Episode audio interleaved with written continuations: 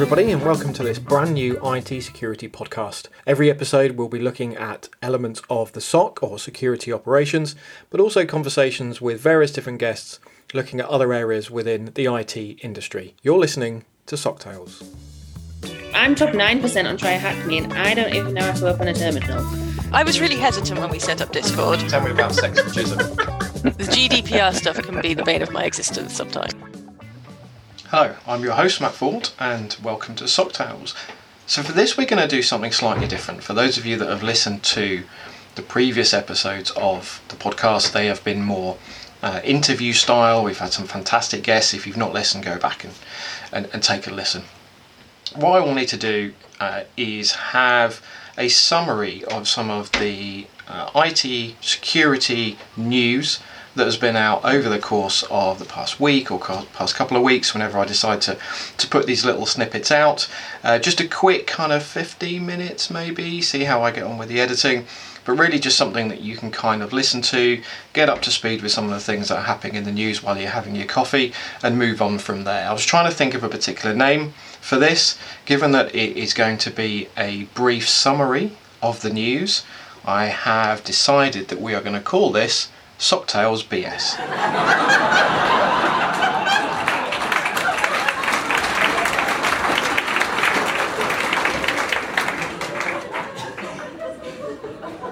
Thank you, thank you. Yes, I know. Absolute comedy genius, of course. So, as I said, these are going to be fairly short episodes 15 20 minutes or so, just enough time for you to be able to grab a drink, have a listen, and then we can move on with it. So I'll just take a pause, go and make yourself a cup of coffee, a cup of tea, come back and have a listen.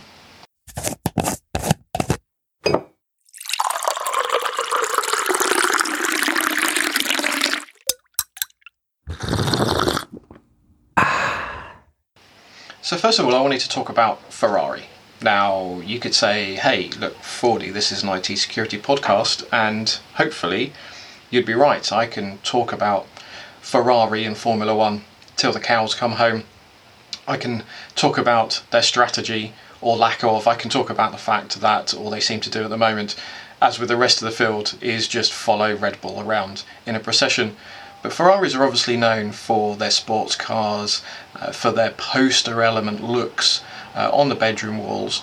But for this week, they've also been known for a ransomware breach. So we've had some information come out uh, from Ferrari to say that they have had a cyber incident, they have had a breach.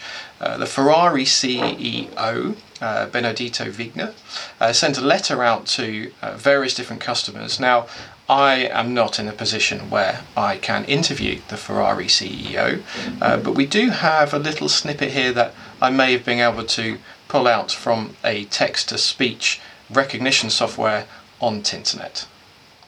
We regret to inform you of a cyber incident at Ferrari, where a threat actor was able to access a limited number of systems in our information technology environment almost sounds like the man himself. I'm not sure uh, I've ever heard him speak. But Ferrari have said um, that they have had this breach. Um, they also have said that there's been no impact on operational functions within the company, but that there has been some uh, data access, customer names, addresses, email address, telephone numbers, and those various different uh, aspects of, of personal data. They also said there's no payment information or details of Ferrari cars owned or ordered had been stolen, which is an interesting thing to be able to, to put up there and mention that uh, mention that element. Now, it's all well and good. Ferrari have come out and said um, that they've had this breach. They've put this announcement out there, which is great. Fordy, they're doing the right thing. Fantastic. Yeah, but I do have a question. So back in October, we actually saw some information on a ransomware group forum on the dark web, ransomware group known as Ransom EXX, that have claimed to have breached Ferrari, which at the time, uh, apparently, Ferrari denied. Uh, there is a listing um, still on the Ransom EXX website. I did take a quick look before I recorded this podcast. Um, there is a list of files um, on there still available to be able to download. Having a look through some of the, the file lists from a, a text perspective that the ransomware group have put up there, there's quite a bit of information in there. Um, looks like there's uh, some data sheets, there's a load of PDFs, images, uh, whether these are going to be uh, images of uh, cars, repair manuals. Uh, they look kind of like internal documents, but it's that kind of information that's already already there. So the question really is, were they breached back in October? And Ferrari have not said anything until now, which is six months later, which is not a good look. Or have they been breached again and this is the first time that it's happened and they've done the right thing and they've made an announcement? Uh, were Ransom EXX not being serious with the information that they've picked up back in October. Where did they get that information from? So there's a lot of questions around uh, this particular breach. It's great that Ferrari have come out and said something, but they have they done it at the right time? Have they been breached again? What other kind of information is is out there? It's always very tricky when we're looking at this kind of breach information. We do always have to think about the IT teams that are working for these particular uh, uh, companies that are having to deal with all these various different breaches. Um, and you know, working all the long hours to be able to deal with that. But it'd be very interesting to see what happens over the course of the next week um, from Ferrari, uh, maybe even from um, a, a, ransomware group. At, at, at, the moment, we don't necessarily know which ransomware group has performed this particular breach. Could it be Ransom EXX? Could it be another one? Could it be the same breach? Again, who knows? So it'd be good to see what information comes out over the course of the next week.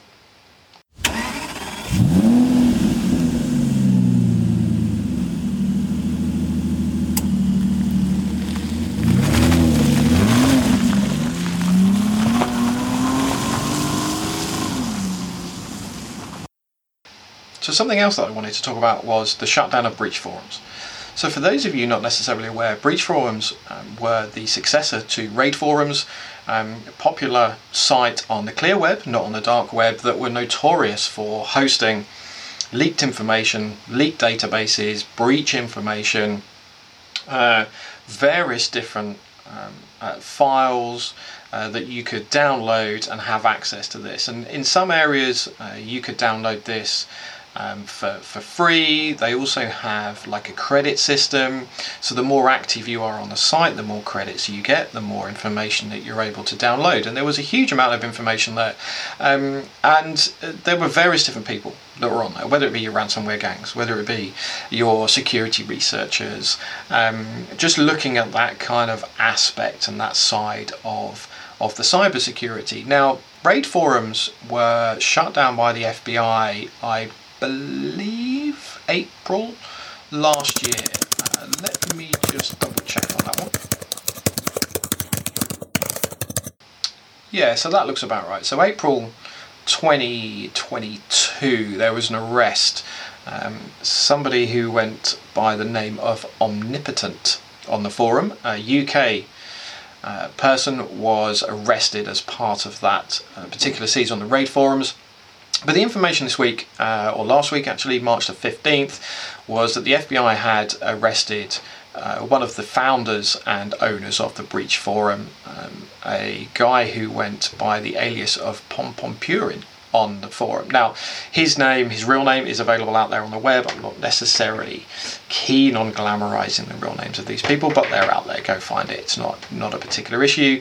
Um, he was arrested by the FBI. Uh, he was put on a three hundred thousand dollar bond and there was a lot of uh, information um, on the various different kind of threat feeds wherever you kind of get that get that information from about what was going to happen with the breach forums. Um, were the FBI going to keep these up in some kind of way and use them as uh, as kind of honeypots um, there's a, a, lot of information that's been released as well by one of the other um, co-owners of the breach forums um, as well. So uh, this is uh, an area where the, uh, the, this other kind of owner initially said that um, you know they, it's something that they might be able to, to, to, keep up. He was looking at maybe transferring or migrating over to new new infrastructure as uh, as part of that. And then there was also the announcement that he'd cancelled those plans. So this was somebody that went under the the forum username of Baphomet, Baphomet, again, depending on how you want to pronounce it.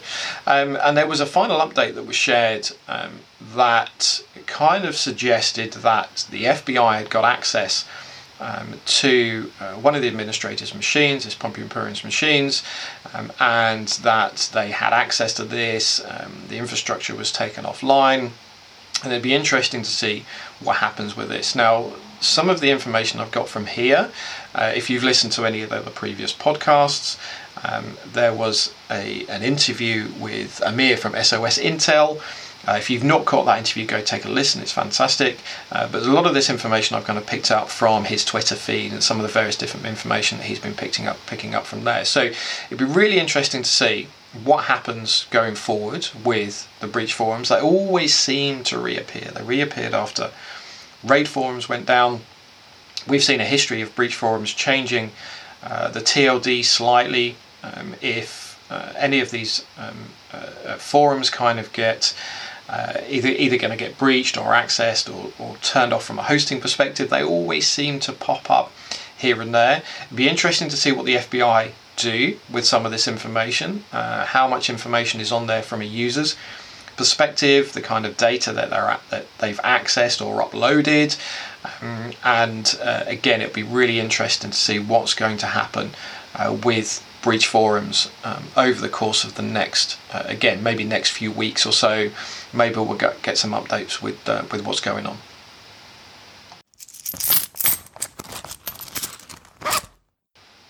So, lastly, for this episode of SOC Tales BS, just wanted to touch on something that, uh, as security researchers, as, as security people in general, one of the things that we've kind of learned over the course of the past, I don't know, decade, decade or so, is you do not plug random USB keys into your machine. We've heard numerous stories about uh, USB keys being planted in uh, uh, reception areas, hotel lobbies, on the floor, in the car park.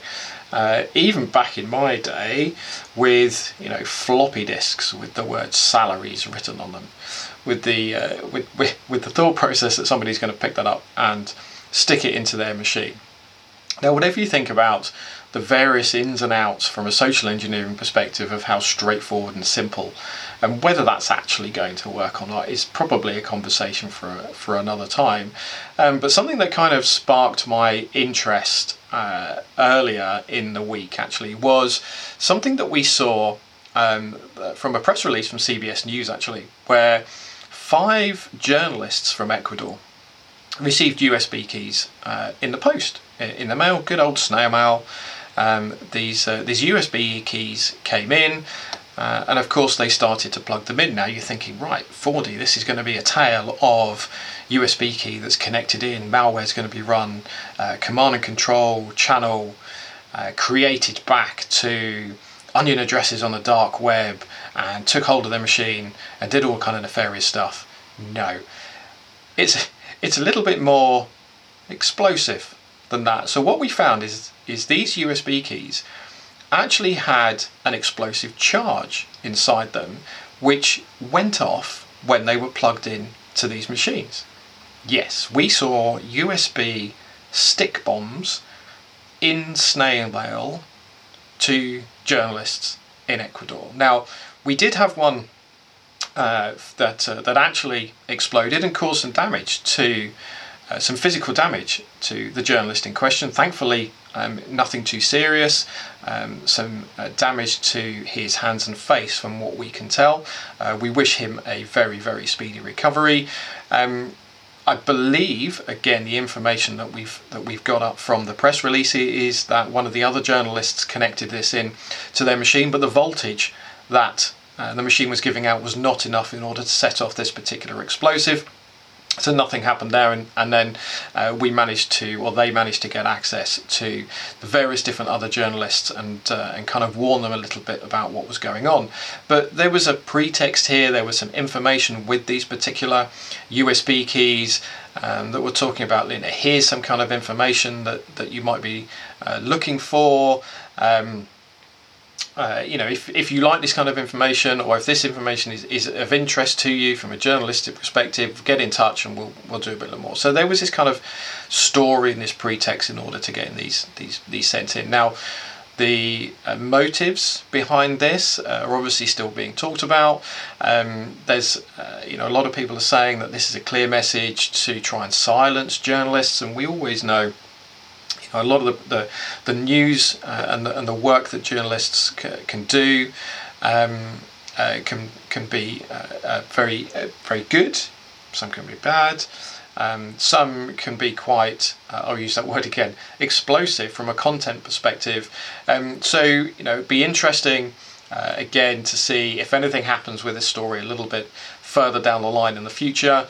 Um, but I thought this was quite an interesting one, um, a little bit different to the standard kind of USB key on the floor uh, that we normally kind of uh, associate these kind of attacks with um, from uh, from that perspective. So um, yeah, interesting little story, interesting little snippet, and I think with those three elements, uh, the Ferrari, the breach forums, and the explosive USB keys, it's probably a good way to sign off from our SOC Tales BS.